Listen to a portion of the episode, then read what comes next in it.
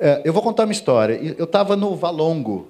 É, o Valongo é um, um, bairro de Santos, onde tem um bairro que chama. É, um bairro de Santos que chama Valongo. E o ano passado o Iatan fez um festival de fotografia lá. E aí eu estava lá no hotel e da janela do hotel eu fotografei o cais. E no caminho, indo para o festival, eu ia a pé e eu passava por um borracheiro. Eu, essa aqui é minha esposa e tem o borracheiro, que é o Agnaldo.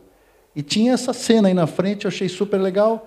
E eu estava com a minha. Eu tenho uma câmera de 40 reais, que eu adoro, que é uma Sony. Não posso falar isso porque eu sou Canon, mas tudo bem. E eu falei, poxa, posso tirar uma foto sua? Ele falou, pode. Nós conversamos tal. Isso eu estava indo para o festival. Né? Aí eu fiz essa foto para ele. Gente, eu fiz essa foto para ele e ele falou assim: ah, que legal, que legal. Ah, já várias pessoas tiveram, tiraram foto para mim aqui. Aí eu peguei eu sabia que tinha um stand da Epson. Na época estava a Epson lá. E eu sou amigo do pessoal da Epson. Falou: oh, faz uma impressão fine art para mim. Aí eles fizeram uma impressão que eu dei para ele. Mas no meu estúdio eu fiz uma. Eu fiz uma réplica. Que eu acho que eu trouxe aqui. Fiz essa foto. A foto é essa aqui. Ó. Então eu fiz uma foto em papel de algodão, fine art, imagina e dei na mão do mecânico que estava sem luva. Mas eu fui e imprimi a foto. A foto estava aqui. Aí eu fui lá e falei assim, Agnaldo, olha, lembra aquela foto? É, todo mundo fotografa, porque a borracharia é incrível, porque tem esse pneuzinho aí que é demais, né? E o cara todo tanquinho, forte e tal. E eu, ele posou para mim, ele ficou segurando aquele macaco assim, que eu não consigo nem com as duas mãos, ele segurava assim, né? Aí eu voltei, e entreguei a foto para ele. Então eu estava lá e falei, pô, tira uma foto. Ele com essa cara assim, né? Não, mas um doce, Agnaldo. Aí parou, nesse momento, então tchau, tchau, prazer, eu fui embora. Parou um caminhão com 82 rodas, assim, né? O paraíso de qualquer borracheiro, né? Pô, o cara, juro, o Agnaldo ficou assim, ó. Eu falei, ah, você pendurei com as mulheres dentro da borracharia, porque cheio de pôster de mulher, né?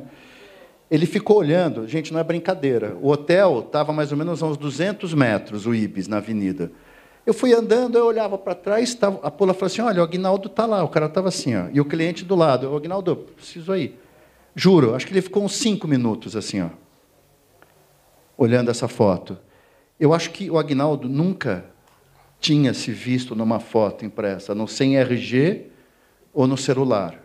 Ele ficou enlouquecido, assim, e pasmam. Então é uma coisa que a foto impressa tem esse poder, tá? Nós vamos falar sobre isso.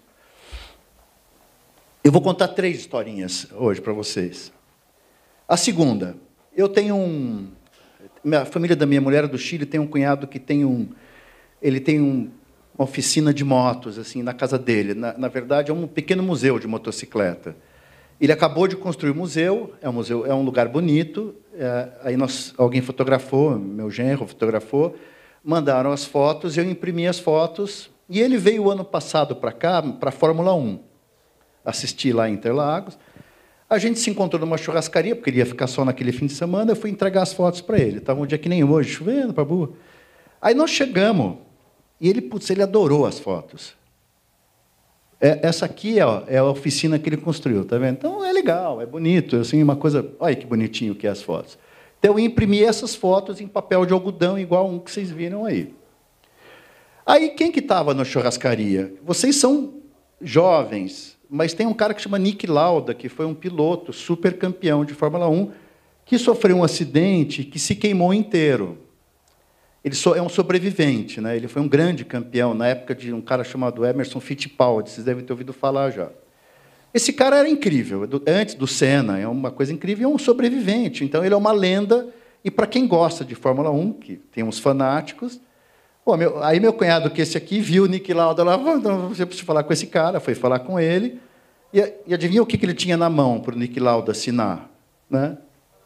Ele tinha as fotos, ele mostrou as fotos que era para mostrar as fotos que ele tinha impresso. Ele falou assim: a partir de hoje o meu museu chama Museu Nick Lauda, lá, em Santi lá no Chile. Né? E o Nick Lauda perfeitamente autografou todas as fotos. Né? Essas fotos tão péssimas que eu tirei com o celular lá dentro. Então, o que, que ficou? Você vai hoje para Santiago, lá no, na oficina, no museu, lá, do, entre aspas, do meu cunhado, tem, uma, tem essas fotos dele, e tem a foto dele assinando e a assinatura dele. Aquilo para ele é um orgulho. Isso está marcado. Se não tivesse impresso, ele teria assinado em qualquer papel que você joga fora um autógrafo. Né? Então, eu digo, poder da foto impressa. Né? E aí tem uma outra coisa, eu vou contar um caso. Alguém conhece esse nome? Vocês são fotógrafos, né? Tá. Tá. E esse nome, alguém conhece? É o mesmo cara. Só que Alberto Corda é o nome comercial dele.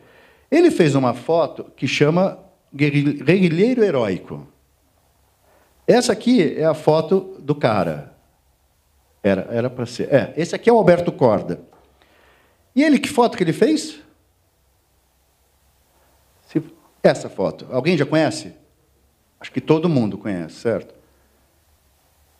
Então, o Corda, quando fez essa foto, ele teve a primeira impressão dessa foto. Aí tem um amigo meu, que é o Mário Dias, que é um cubano, da mesma geração do Corda, e eles era muito amigo do Corda também. E aí o Corda estava segurando, quando a, a, foto ficou famosa, o Corda estava segurando a, a, primeira impressão que ele fez dessa foto, que é uma foto que acho que é, só Jesus Cristo acho que tem mais impressão, não sei, de verdade, né? Até cueca virou isso aí. Aí, esse meu amigo Mário Dias fez a foto que eu vou mostrar para vocês, que é essa foto. Que é o Corda segurando a primeira impressão dessa foto que ele tirou no laboratório dele. E aí, o Mário estava no Brasil, foi visitar meu estúdio, que eu montei uma exposição para ele, e tinha uma foto que ele nunca tinha impresso. Só tinha impresso uma vez, ele imprimiu e vendeu para o Museu do Japão, que é essa foto. Certo? Aí eu vi essa foto lá e falei assim, Mário, que foto incrível, né? O Alberto Corda com a foto do Che. A, é, a primeira edição, foi eu que fotografei, a gente estava na casa dele, estava na parede a foto, eu falei, ah, saca lá a foto dele na parede e vem fazer uma foto aqui. E fizemos. Aí ele me autorizou a fazer essa impressão num papel platine, que é esse papel que o Felipe acabou de falar, que tem, é incrível. E o Mário assinou para mim aqui, uma caneta de pH neutro, Mário Dias, Cuba, 1999, para o Mariem, Brasil, 2015. Isso aqui, vocês não vão esquecer nunca mais dessa foto, eu tenho certeza, porque. E está aqui, entendeu? Está aqui na mão. Se eu rasgar, acabou, mas está aqui. Então é muito legal isso daqui. Isso é o poder da foto impressa, isso que eu queria dizer, tá? Acabou. Não, brincadeira. Falta só três horas e meia, vamos lá. Então, eu dei esse exemplo para mostrar como a foto impressa ela tem esse poder de, de envolver as pessoas. Tá? E eu vou continuar falando sobre isso. Vamos lá, vamos contar um pouco da história. Então, não basta clicar, a gente tem que imprimir as nossas fotos, tá? As nossas imagens, porque elas só são fotografias depois de impressa. Meus apoiadores são a Canon, a Canson, obrigado pelo apoio de vocês. Obrigado, pessoal do Farofa. Ano que vem estaremos juntos em Itu também. É, e esse aqui é o nome da, que a minha empresa chama WePrint. Aí eu tenho esse, esse projeto que chama WeClick WePrint. É meio inglês, né? Mas, enfim, está tudo certo. Então, eu acho que se a gente fotografa, a gente tem que imprimir. Senão fica... E eu vou explicar por quê. Esse trabalho viva, visa conscientizar as pessoas de que as fotos têm que ser impressas, sabe? Eu falo da fotografia, de ter o papel impresso no álbum fotográfico, embalagens especiais, ou mesmo em, ela falou aqui, caixas de sapatos. Né? Tipo, esse senhor tem essa caixa e ele tem fotos que ele conserva em caixas de sapatos. Vocês viram que está sumindo a foto? Mas são fotos de 120 anos, então até que está durando bem, porque sempre foram guardadas se fosse em papel fine art, hoje duraria muito mais, se conservasse do jeito que ele conserva. Tá? Então, aí, ele tem 87 anos, ele tem a fotografia uh, da avó dele, né? que é minha tataravó, porque esse cara é meu pai, então é a bisavó dele. É nada como não ter que pagar cachê para ninguém, né? Não, e tem uma família que tem sorte, que tem fotografia há 100 anos na veia. Né? Todo mundo fotografa, então acho legal. É, nos últimos anos, a fotografia está ficando super acessível, que nem ela falou do celular, tem, tem iPad, tem a câmerazinha dessa de 40 reais que eu comprei, que é espetacular, sabe? Tem tudo. E tem essas Nikon, tem essas Canon poderosas, tem full frame, tem sem lente, sem espelho, tem de tudo. É maravilhoso. Tem umas Leica desse tamanho, é incrível. Né? Então, só que... E, e muitos têm uma ótima qualidade. Só que qual é o problema? Eu venho percebendo que uma grande parte dessas fotografias estão se perdendo. Né? Em algum lugar. Daqui a alguns anos ninguém vai ter. Fica em algum canto digital que eu falo. Né? E nunca se fotografou tanto nos dias de hoje. Nunca se perderam... Até algum professor de português? Eu nunca falo se, se se perderam ou se perdeu. Se perdeu tantas fotografias e imagens no mundo. Virtual, nos computadores danificados, pendrives, HDs perdidos, DVDs, celulares, etc. Nunca se fotografou tanto e nunca se perdeu tanto. Eu acredito de verdade, eu venho falando isso há alguns anos, que a memória vai se perder, a memória imagética. Por exemplo, você falou da caixa de fotografia da sua avó, isso aqui. Se você não imprimir suas fotos hoje, seus netos não vão ver você. Só isso. Entendeu? Acabou. Porque a internet vai acontecer isso. Ó. Corremos seriamente o risco de, daqui a alguns anos, criar um vazio na história pessoal, comunitária e familiar. Pode acontecer.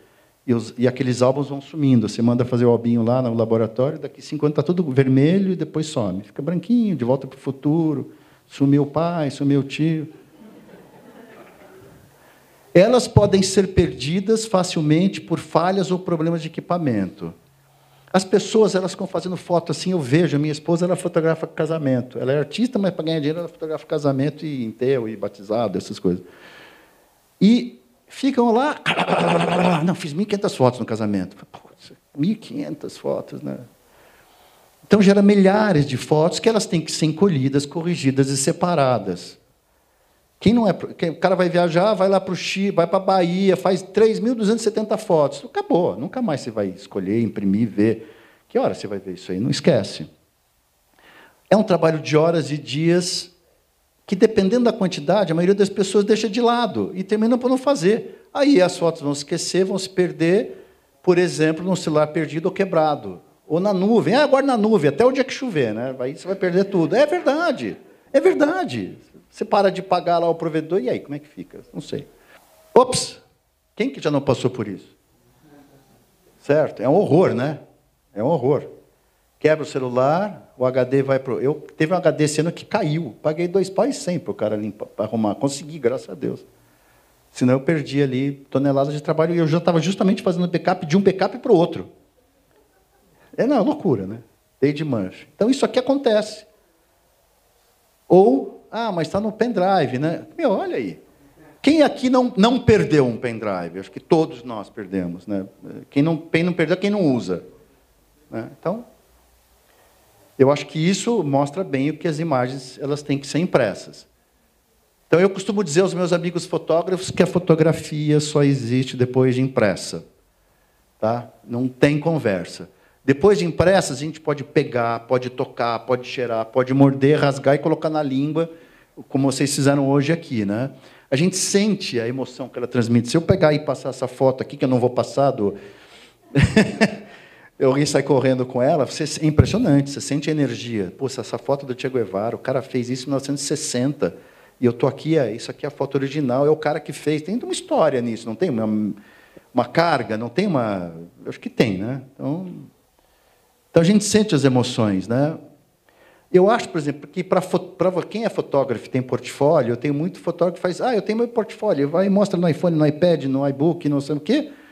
Meu, você pode fazer um portfólio impresso, você põe em cima da mesa, a pessoa toca na foto, segura e fala, nossa, eu vejo um cara lá com um portfólio incrível.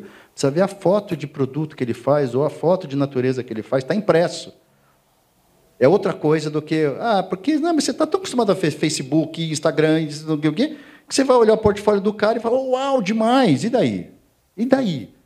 Não pegou na mão. Então eu digo, quem é fotógrafo é tão simples, ó, você imprime, faz uma pastinha de papelão, ou compra, é, ou compra caixinha de conservação da canção, ou faz uma pastinha assim, imprime lá 15 fotos, pronto. E você põe na mesa do cara, o cara abre assim, o cliente fala, nossa, olha que foto, cara, porque Muda completamente uma foto impressa de uma foto para para aquilo ali que o cara vai olhar como se fosse um filminho ou qualquer coisa assim. Né? E a, o melhor é que a fotografia não precisa de energia elétrica para ser vista. Né? Isso é legal. Tá? De noite acho que não dá muito se faltar luz, mas o resto, a fotografia vai durar 100 anos. Se acabar a humanidade, não tiver mais Mad Max, não tiver mais energia, a gente vê a foto. Né? Eu acho legal, quem não tem? Eu tenho eu tenho um filho que morreu faz 20 anos no acidente. Eu tenho as fotos dele impressa. Eu adoro ver as fotos dele. Quando, sabe que eu tenho vídeo dele? Sabe quantas vezes eu vi o vídeo dele? Duas.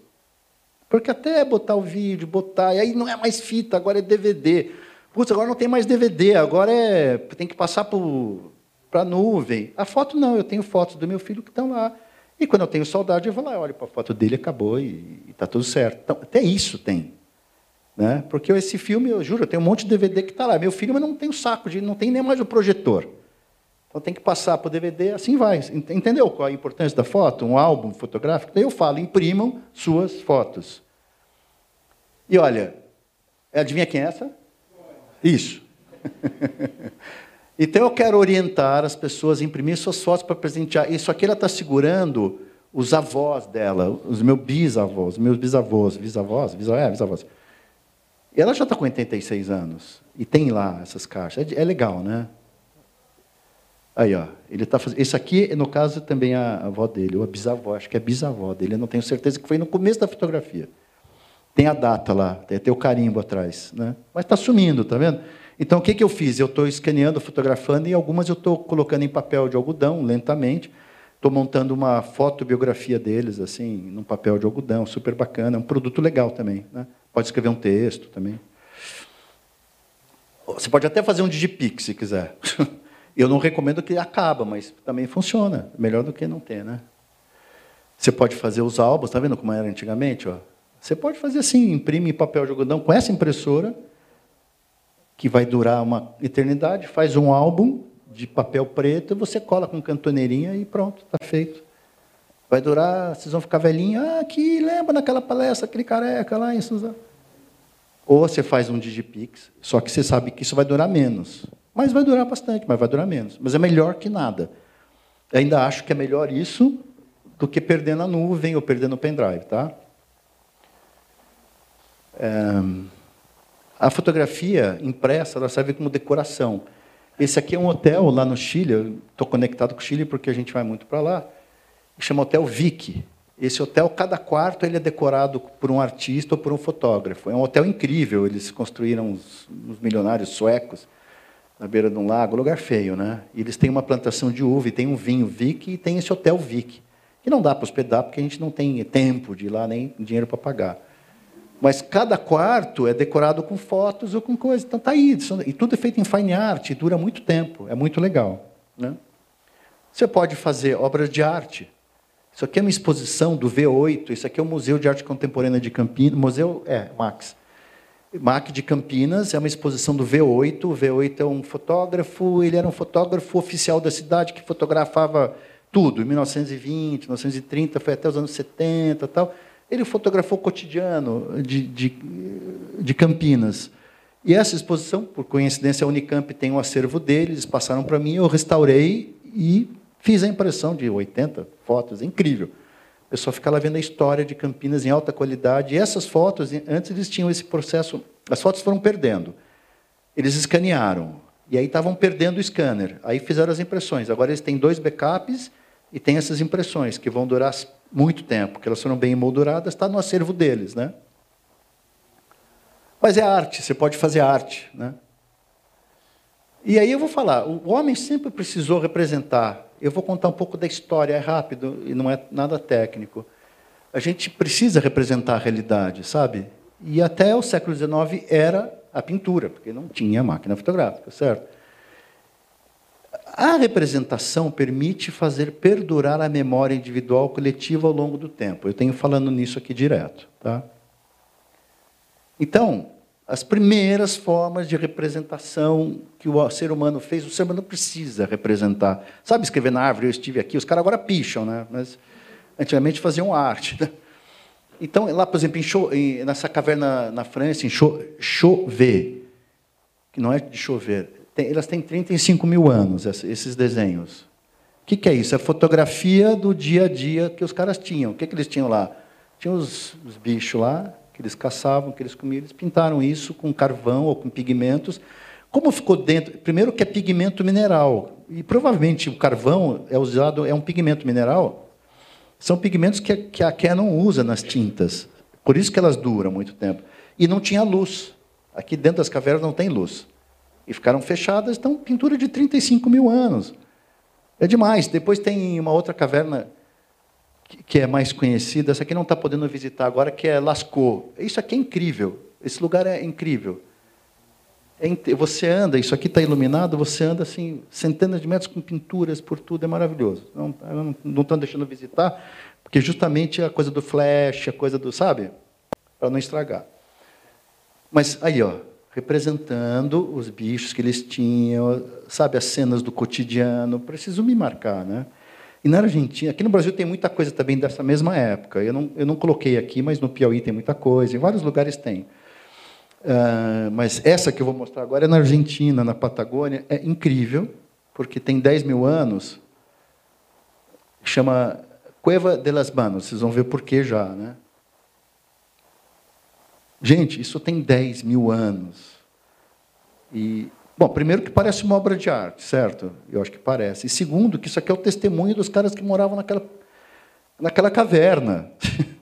Então está representado até hoje, você sabe, não, peraí, eu, eu tenho, eu vivo 80 anos, 90 anos, 70 anos, os caras viveram aqui há 10 mil anos atrás e estavam colocando a mão lá e fazendo a sua pintura e fazendo o seu. Né? É, não é demais isso? É, eu acho incrível. Então, o ser humano sempre precisou. Por que, que eles faziam isso? Para lembrar, olha, tivemos aqui. Acho que cada um lá da família foi botando a mão. Né? E há 10 mil anos eles já têm mãozinhas pequenas. Às vezes a gente imagina que era uma mão de orangotango, mas não era. Era uma mãozinha já. Então, está tudo certo. A gente continua a registrar nossas realidades, nossos sonhos, nossos desejos. E aí vai. Então começa, por exemplo, esse aqui, ó, o Van Eyck, né? Para quem não está vendo aí, é de 1434, que são que o, o Arnolfini era esse cara aqui. Então ele estava casando com a mulher, que parece que estava grávida. E, é muito interessante, ele pintou um holandês e pintou em 1434. Esse aqui era um cara rico, que tinha dinheiro, que podia pagar para um pintor, contratou o pintor. Ele fez, é engraçado que aqui tem um espelho, ele, e ele se pintou no espelho, assim, sabe? Como fosse um reflexo dele. 1434, o que, que seria uma, uma foto de casamento? Né? Que, sei lá, Quanto, quem aqui que já não fez isso, né? Quantos casamentos você já não fotografou? Depois, por exemplo, a, o, o, Rembrandt. O Rembrandt é incrível, incrível. 1627. Isso aqui, é, ele é um cambista, é um agiota, sabe? Um cara que ficava contando dinheiro. Ele fez essa pintura maravilhosa. Então você vê como era o cotidiano de um cara que juntava dinheiro. Tal. E aqui é um, é um, é um querido meu que eu gosto, que é o William Turner, que é um inglês que pintava só oceano. Então seria uma foto de natureza, de mar. Enfim, eu, o pessoal fazendo representação do seu cotidiano. É o que a gente tinha hoje quando você olha esses quadros, fala assim, olha como é que era, em 1400 o cara casou, a mulher estava grávida, putz, não, não usou. Enfim. Sempre teve necessidade. E era pago e era feito por, por desejo. Né? E eles podiam pagar os pintores. Né? Sempre na busca o desejo de registrar nossa realidade começa a se tornar viável o processo fotográfico. Aí começa interessante. Eu, eu vou falar muito rapidamente, eu não sou especialista em história da, da, da fotografia, de processos alternativos, conheço todos, mas não, não, não me façam perguntas complicadas. É, eu vou falar en passant, senão é, é loucura, não dá para ficar aqui. Tá? Mas esse físico aqui, o, o Niepce, ele descobriu uma... Ele pegou uma placa de estanho, colocou betume, que ela endurecia quando a luz batia. Assim. Aí ele pegou, e na parte que não é afetada pela luz, o betume era tirado com uma solução de alfazema. E em 1826 ele deixou uma dessas placas exposta na janela. Ele tinha uma câmera escura. Essa câmera escura, o Da Vinci já usava. Isso já tem. Os grandes pintores já faziam a câmera invertida, né, que era uma câmera escura. Ele usou isso. Tinha uma lente, tinha um ótico que fab... esses óticos fabricavam as câmeras escuras para os pintores, tá? Porque ela projetava a imagem você coloca a câmera aqui, ele projeta a imagem ao contrário, a pessoa pintava lá em cima da imagem. Então ele conseguiu fazer a primeira fotografia permanente do mundo. Ele chamava isso de heliografia. Demorou oito horas para captar a imagem, que é a foto da janela do, do telhado do vizinho. Ele deixou lá na janela dele. Todo mundo que estudou fotografia já deve ter visto essa foto algumas vezes, né? Mas é o começo da gente caminhando para. Tem uma maldade aí que nós vamos chegar nela. Depois entrou o da Guerra e o Talbot fazendo a mesma coisa, que eles moravam em Paris e em Londres, tinha muita grana, tinha muito dinheiro, tinha muita gente, e eles descobriram no mesmo ano, eles tiravam fotos pelos processos que eles fizeram, né? É, aqui, aqui vai uma, uma parte. O Hércules Florence é um francês que morava em Campinas e antes desses caras ele já tinha criado esse processo. O Boris Kozoy, que é um estudioso, provou isso e também o Erivan de Oliveira, que é outro professor. Então, ele revelou a primeira foto dele em Itu, é onde eu moro, por coincidência. Por isso que no nosso festival a gente faz uma homenagem ao Florence, né? Uh, em 33 ele fez, só que ele não tinha dinheiro para registrar. Ele conseguiu fixar com a ajuda de um químico que morava lá em Itu, que era, do, que era o Engler, que era um austríaco. Ele era médico no hospital que tinha lá, um hospital para pessoas com hanseníase. Ele tinha o maior laboratório que tinha no estado de São Paulo, depois era no Rio. E lá eles conseguiram quimicamente revelar e fixar uma foto, né, em vidro. Enfim, e segundo consta, eles, criaram, eles criaram lá em Itu a palavra fotografia. Né? Depois o Talbot registrou, mas o da, o, só para curiosidade, o Hércules Florencio entrou em depressão, porque no fim ele casou com a filha do tal do Engler, e ele estava lá almoçando, chegou um cara com uma máquina da guerra e falou, olha, foi patenteado na França dez anos depois. Ele entrou em depressão. Pô, podia eu ter feito isso, mas não tinha. Aí são vários suportes que as fotos foram feitas, processos, né? Quase aos 180 anos começou as chapas de metal da guerra o tipo, onde a fotografia tem uma base de cobre com uma camada de prata. A imagem é ao mesmo tempo positiva e negativa, então ela fica dentro do estojo, porque a foto é a chapa de metal, tá? São imagens únicas, fixadas diretamente, não tem negativo, ok? Aqui eu vou mostrar isso aqui, ó, que todo mundo já deve ter visto, um da guerra Eotipo. Ele vem nessa caixinha para não estragar porque é metal, senão ele rasga, estraga, né? Dependendo como se olha, você parece que é um negativo ou um positivo, assim, né? É, tem pessoal na, em Portugal, especialmente os caras restauram isso aí, tem muitos até hoje. São 1850 para hoje é bastante tempo, né? Esse aqui é uma foto feita por ele mesmo, né, em 1837, pelo da guerra. Aí o calótipo do Talbot, que era da Inglaterra, ele usava uma folha de papel impregnada com sais de prata. Aí ele gerava primeiro o negativo, depois ele transformava num positivo, tá? Isso é um, é um daguerreótipo. Então ele impregnava o papel, punha lá na câmera escura, tirava foto, era o negativo, ele fazia um contato e fazia o... Tem muita gente fazendo isso por aí ainda, quer dizer, algumas pessoas ainda fazem, é bem legal, né? Se vocês procurarem na internet, vocês vão conhecer. Aqui no Brasil tem gente que faz. Depois veio o período dos negativos em vidros, esse foi genial. Até em Florianópolis, agora tem um amigo meu encontrou um, uma, herdeira de um fotógrafo sueco que morou em, entre 1800 e 1900. Ele tinha 1.200 negativos de vidro, estão em columns, ele fez o maior trabalho e soltou um livro sobre isso, está tudo lá. Incrível, incrível, incrível, incrível. Isso dura muito, né? são negativos... É, é a ideia do negativo, né? só que é um pedaço de vidro, e o tamanho da foto era o tamanho do vidro. Quer dizer, então, fazer um pôster era meio complicado, né? porque é pesado, a máquina era pesada, tudo era pesado. É uma, uma superfície barata, né? o vidro. Para os positivos, o papel de albumina foi rapidamente aceito a partir de 1855 e passou a ser papel usado para impressão de colóide úmido. Né? Bom, essa dupla aqui de colóide de albumina foi usada até agora, até pouco tempo atrás. Depois, se a gente quiser, a gente conversa mais sobre isso. Isso é um negativo de vidro. Né? Alguém já viu pessoalmente o negativo de vidro? É, o Emerson viu. É bárbaro, né? Muito legal. Você imagina o tamanho da câmera. E, ah, negativo está aí. Pô, caiu, quebrou. é um horror. Mas era, era a necessidade que as pessoas tinham de registrar nossas imagens, né? Porque não é todo mundo que é pintor, né? Eu, por exemplo, estaria perdido para registrar meu cotidiano, né? Como é que eu ia fazer? Aí a impressão em papel de carvão apareceu em 64, não tem prata. Ela é formada por um pigmento disperso em gelatina sensível à luz impregnada em sais de crômio. Aí o pigmento podia ser o carvão em pó. Por exemplo, eu tenho uma impressora lá da Epson que eu estou pensando em botar tinta à base de, de carvão, que tem uns americanos que fazem, para imprimir só em preto e branco, é bem legal. Ou então em tons, eles fabricam tons de castanho e preto. É cromotipia, foi até 1940 e é incrível isso. Isso acabou, mas tem as tintas que você pode até adaptar uma impressora fine art para isso. É bem legal. Aqui é um, é um exemplo, é meio vermelhado, pode ser meio marronzado, meio preto, né? bem legal. Isso aqui dura, dura muito. Provavelmente usavam papel canson, né? com certeza usavam papel canson, que era o papel, foi o primeiro papel registrado. Eu acho que até eu menciono aqui, negativos em película. Aí vem a criação de um novo suporte para negativos tornou-se inevitável.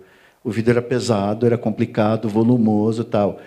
Aí teve um gringo, um tal de Eastman, George Eastman, alguém já ouviu falar em Eastman, Kodak, Kodak Eastman, esse cara inventou, conseguiu pegar o celulose, uma tira de película flexível, e um pequeno rolo podia fazer um monte de negativo. Né? É, ele comercializou um rolo, em 1885, um rolo fotográfico, emulsão de gelatina e brometo de prata, apresentava numa tira de papel. Aí ele lançou no mercado a primeira película com suporte de plástico e celulose. Ele primeiro fez um de papel, depois ele fez um de celulose, que é o, que é o negativo. Putz, aí entrou na nossa história, né? E mudou. É, isso aqui é uma embalagem original fechada, né? algum museu que conseguiu encontrar. Então, isso aqui é o primeiro filme popular. E aí o Eastman com o Kodak, né? Ele, o Kodak fez a câmera com a tecnologia do Eastman, depois eles até acho que brigaram, teve algum problema. Mas isso popularizou a fotografia, porque você não precisa aquela máquina que custa uma fortuna carregando assim. Quem não teve uma Kodak, quer dizer, vocês não, mas é, o pessoal da minha idade, todo mundo teve uma Kodak. Tinha uma Kodak que chamava Kodak Stamatic, que você comprava, fotografava, mandava revelar. Você mandava a câmera para revelar. Aí eles te devolviam as fotos de uma câmera nova com filme dentro, entendeu? Então era incrível, todo mundo podia fazer foto, né? Isso popularizou a fotografia, né? 1890. Isso tudo são exemplos para ilustrar nosso desejo de registrar as nossas imagens, de permanência, de manutenção, de ter aquilo na mão, tá? Com qualidade. É uma linda jornada que vale a pena ser conhecida e estudada, né? Para entender a própria natureza humana. A gente viu aqueles quadros do Rembrandt, por exemplo, né? o do, do, do Van Eyck, aquela... Você começa, pô, os caras, 1400 já estavam fazendo uma festa de casamento, a mulher estava grávida, fez a foto, fez a pintura. Você está vendo, são 500 anos, né? O cara podia ter tirado uma foto do descobrimento do Brasil, né? Aquela, aquela pintura mais antiga que o descobrimento do Brasil. Olha que legal você poder ver isso, né? Que riqueza de detalhe você poder. Então, é, aliás, eu aconselho para todos que são fotógrafos e são jovens, não parem um pouco com a técnica e cuidem da. Vejam bastante Rembrandt, os grandes pintores, grandes mestres, luz, sombra, esse o próprio, por exemplo, aquele inglês que pinta, agora me deu branco no o meu herói aí que pinta o mar. Vem as fotos de natureza, os desenhos de natureza, eles dão uma dramaticidade que para fotógrafo isso ajuda a desenvolver muito o olhar, porque às vezes a gente se perde muito na técnica. Eu recebo no meu estúdio é, muitos fotógrafos e muitos jovens, e o cara conhece tudo de pós-processamento, pré-processamento, lente, câmera, não sei o quê, e as fotos do cara eu olho e falo, ah, legal, mas assim, legal. Né? Ele fotografou o mesmo lugar Ontem eu estava com Araquém Alcântara, um fotógrafo brasileiro que fotografa a natureza.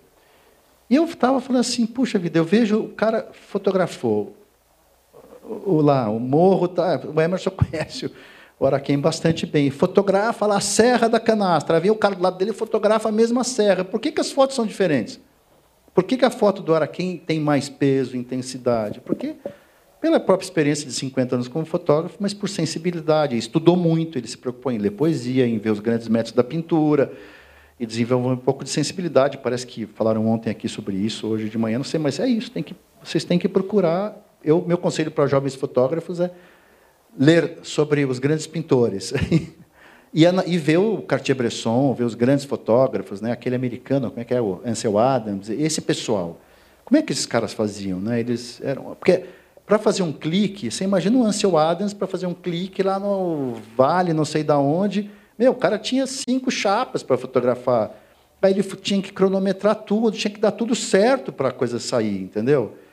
Eu tenho um fotógrafo chileno que é meu amigo, já é um cara da minha idade, um pouco mais, mais velho que eu, que ele foi expulso do Chile depois que arrancaram todos os dentes dele pela ditadura, ele foi para a Europa, né?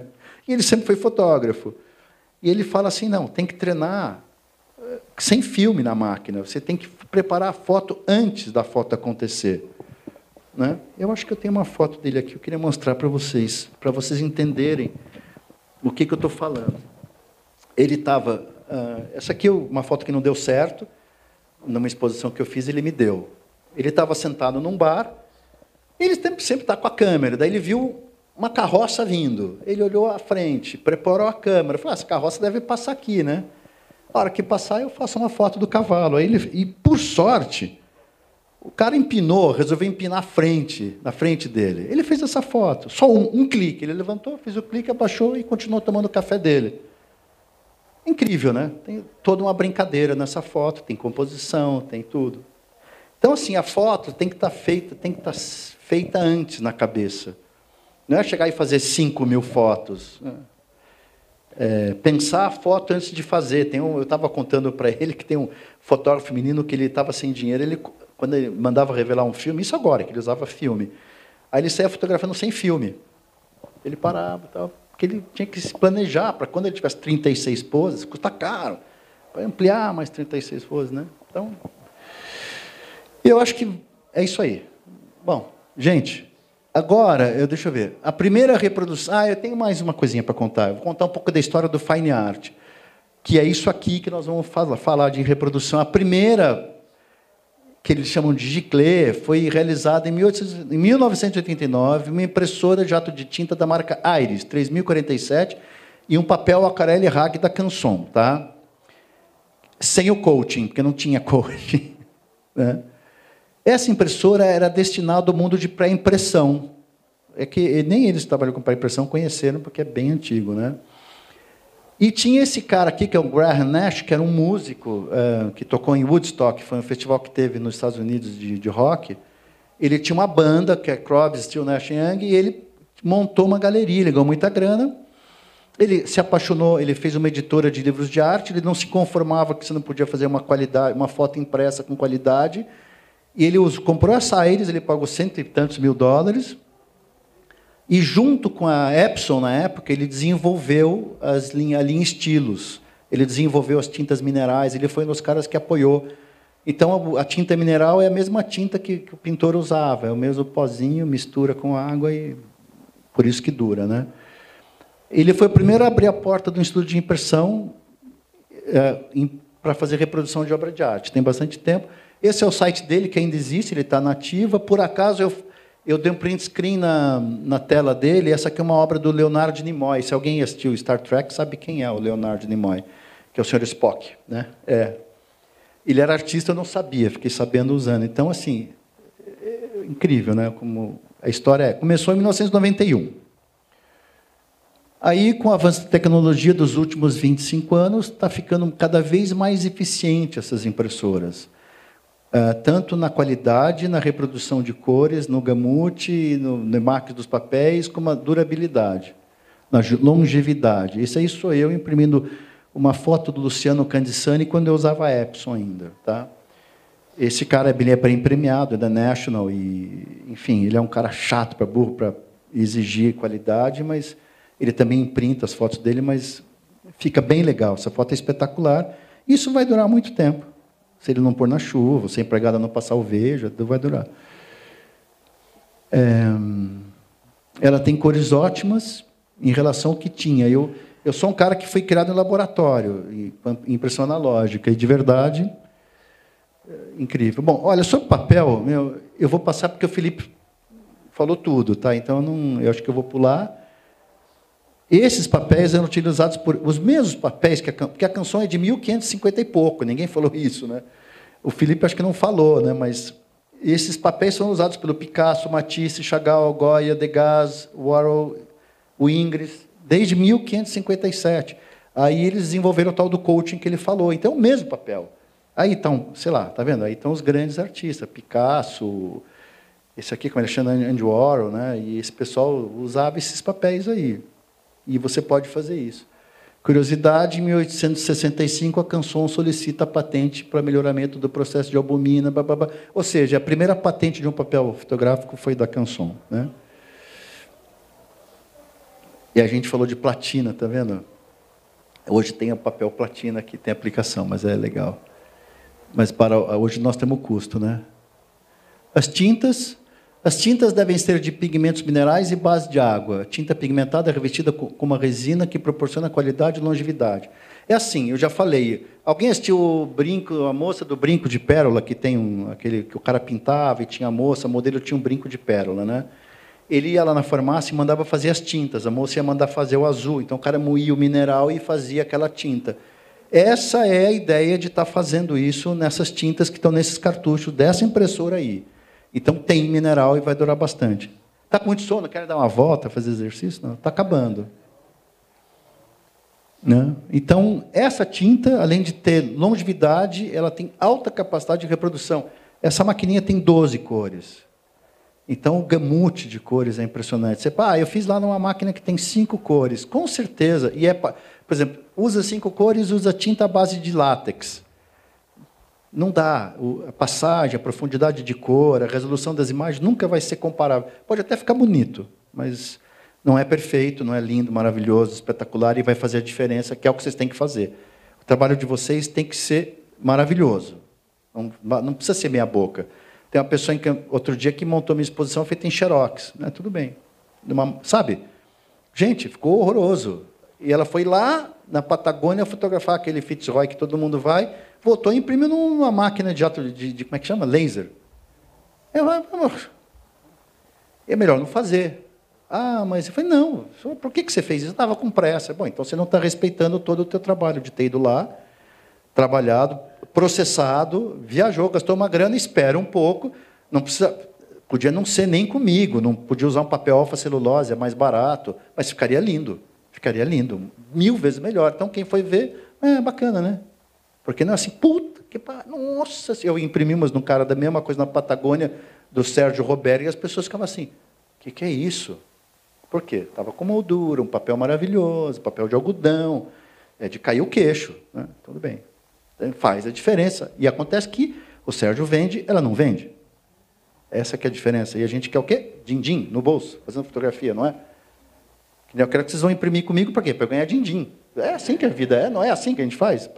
Ou por amor, ou também por amor, e o dinheiro é uma ótima consequência para a gente sobreviver. Né? Então tem que fazer direito.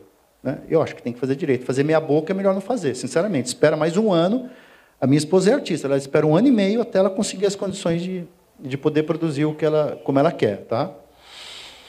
Então, as tintas são até 12 pigmentos de alta densidade, elas podem durar de 200 a 150 anos, 200 anos de aula de fotografia e 150 através de um vidro resistente à luz. Gente, é assim, a gente vai, não, dura 200 anos. Então tá. Alguém tem casa na praia? Não. Tudo bem. Alguém tem carro? Tem. Larga o teu carro e vai viajar. Fica dois anos e vê que teu carro vai estar quando voltar. Ali. Carro, né? Que é feito de aço e tudo. Acaba, certo? Uma casa, se você não cuidar. Eu vi outro dia umas fotos de uma fotógrafa maluca, foi para Chernobyl. Já pode fotografar. Tem o ginásio, eles saíram de Chernobyl, o ginásio ficou inteiro lá, certo?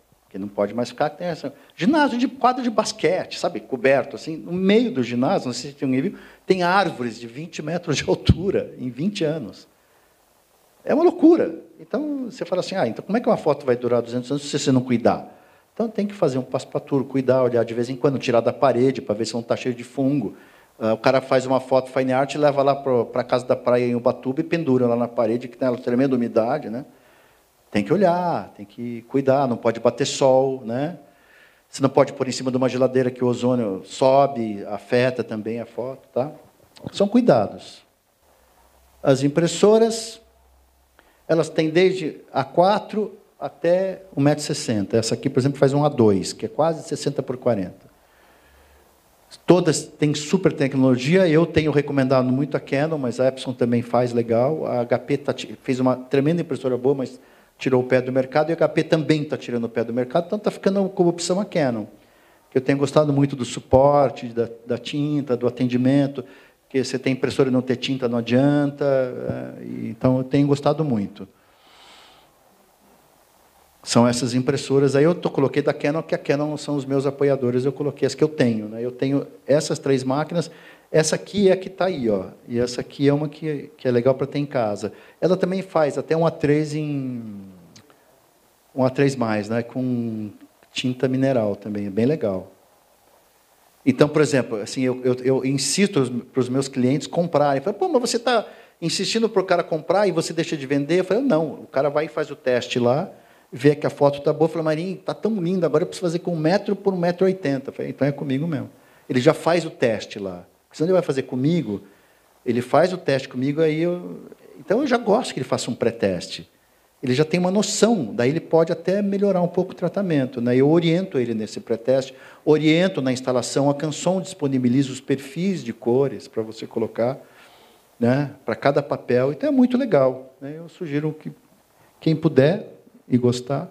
O tamanho das obras você pode ajustar como você quiser, então eu faço foto de. Eu já fiz foto de 6 metros por 1,10m, que a minha, as minhas, minhas bocas têm 1,10m, mas que isso não tem espaço para trabalhar. Né? É essas fotos aqui, ó é do Kenji Ota, não sei se alguém conhece, que é um professor do Senac, ele faz fotos com processos alternativos que eu estava falando, depois ele fotografou com back digital, sabe, né? são fotos incríveis, e daí com, com, esse, com, esse com esse arquivo eu gerei as fotos, as impressões. Então, isso aqui foi no Interfoto de 2015, que é um festival que a gente organiza também lá em Itu. Ficou muito lindo isso aqui. Papel algodão, rag e tal. Eu não sei nem o que ele fez com isso. Mas é legal. E tinha gente que chegava lá assim, vende. O japonês falava, oh, vende. Eu falei, claro que vende. Mas não sabe nem preço, não tem noção do preço desse para vender uma obra dessa. Né? Então é incrível. E não é qualquer lugar que dá para você expor. Você tem que ter uma, por exemplo, num hall de entrada de um grande eh, escritório de, de advocacia de um prédio, sabe essas coisas, um hotel, aí fica maravilhoso. Né? Então você tem desde um quadrinho assim até uma coisa assim que você pode nem emoldurar e fazer assim diretamente. Né? Eu não sei se vocês querem ouvir ou não esse assunto aqui. São dicas muito rápidas, no máximo quatro horas, essa parte 2. Se alguém quiser tomar água. Sempre trate as imagens do tamanho original. Deixe crop para depois. Em JPEG e em RAW, do mesmo jeito. Tenta tratar no Lightroom. Se você não tratar no Lightroom, trata no abre no Camera Raw e salve em TIFF, nunca em JPEG. Se você só tiver a imagem em JPEG, imediatamente salve ela em TIFF. Nunca trate ela e salve como JPEG. Cada vez que você salva no JPEG, ele perde tremendamente, ele compacta. Então, sempre, se você tem o JPEG, abre ele o JPEG e já salve em TIFF. Senão, você tá, cada vez que você... Ah, vou corrigir aqui, corrigir ali, já perdeu. A qualidade é horrorosa. Sempre em RGB, CMYK é para gráfica, quem trabalha com publicidade sabe disso. Né? Uh, quem, eu sempre digo, quem usa o Lightroom agora fica fácil, tem que usar o espaço de Profoto, 16 bits, durante o tratamento usar sempre 16 bits, que é o default, que é o padrão do Lightroom. Se você tiver no Photoshop, abra no Camera Raw, em Profoto, 16 bits no, no, no Photoshop. Trata e salva um TIFF, aí você, afinal você pode salvar com uma Adobe RGB 8 bits, que ela fica bem mais leve. Isso aqui é, é regra para a tua imagem não perder informação. A pele, você não, não, não cria banding, você consegue profundidade de cor, senão você vai perder. E fuja, fuja, fuja do JPG. Né? Se não tiver opção, fica, mas salve em TIFF assim que se abrir. Tá? Isso aqui é só um comparativo, ó, espaço de cor. Profoto RGB, olha quantas corzinhas tem. O Adobe RGB, olha aqui o sRGB. Então nunca usem o sRGB, pelo amor de Deus. Quando vocês forem exportar do Lightroom, sempre exportem em Adobe RGB. Por favor, nunca em sRGB, porque vai. É assim, você imagina assim, essa sala aqui tem 40 pessoas. Isso aqui é o Profoto. Quando você fizer o sRGB, as 40 pessoas vão estar num, num tamanho que é cinco vezes menor. Então, por exemplo, como é que você chama? Felipe, eu sou o Marinho. Vai ter um Marilipe. Não tem mais o Marinho Felipe, porque ele vai juntar todo mundo numa informação só, tá? Isso aqui é um, o espaço para foto é grandão, tá vendo? E aí tem os outros menores. Pá. Bom, aqui não vou falar porque aqui é, é, é, gerenciamento de cor, que vocês têm que ter gerenciamento de cor, não vai dar tempo, senão isso aqui é muito tempo. Eu desculpo, mas acho que nós atrasamos um pouco, né? Aí é como meu estúdio trabalha. Ah, o espectrofotômetro, para quem quer ser impressora, é bom ter um monitor da Dell, que é o mais baratinho dos melhores, dos, dos que servem para calibrar, e um pequeno monitor que pode ser um Color Moon. O monitor tem que ser sempre calibrado, Sempre calibrado. Senão você olha, ah, mas pô, tá lindo o vestido de noiva, tá branquinho. Aí você imprime e sai rosinha, certo? Porque estava errado o teu monitor. A câmera, a câmera no visor da câmera é uma cor, no iPad outra cor, no iPhone outra cor e no monitor outra cor. Então compre um Dell painel IPS que dá para vocês calibrarem. Ou se puder comprar um EIZO ou um Bank que lançou agora, tudo bem. A diferença de preço é 10 vezes. Aqui, espectrofotômetro, a gente, a gente calibra o scanner, calibra o monitor, calibra o papel, e aí você tem um controle do que você fotografou. Você sabe que, sei lá, o Emerson foi lá, fotografou o passarinho que ele mostrou agora para mim no iPhone dele, daí você vai imprimir o passarinho em vermelho sai roxo. Pô, mas não era roxo, era vermelho. Ah, mas no meu celular estava tava vermelho, mas saiu roxo, porque não tem gerenciamento de cor. Né? É, nós temos aqui uma impressora que a Digidon e a, e a Canon colocaram à disposição. Alguém tem algum arquivo que quer imprimir? Primeiro, segundo, terceiro? Três, vamos lá. lá. Um, um dois, dois. Um, dois, dois três. Três, pronto, Fechou. já foi, agora já foi. o de boné, você e você.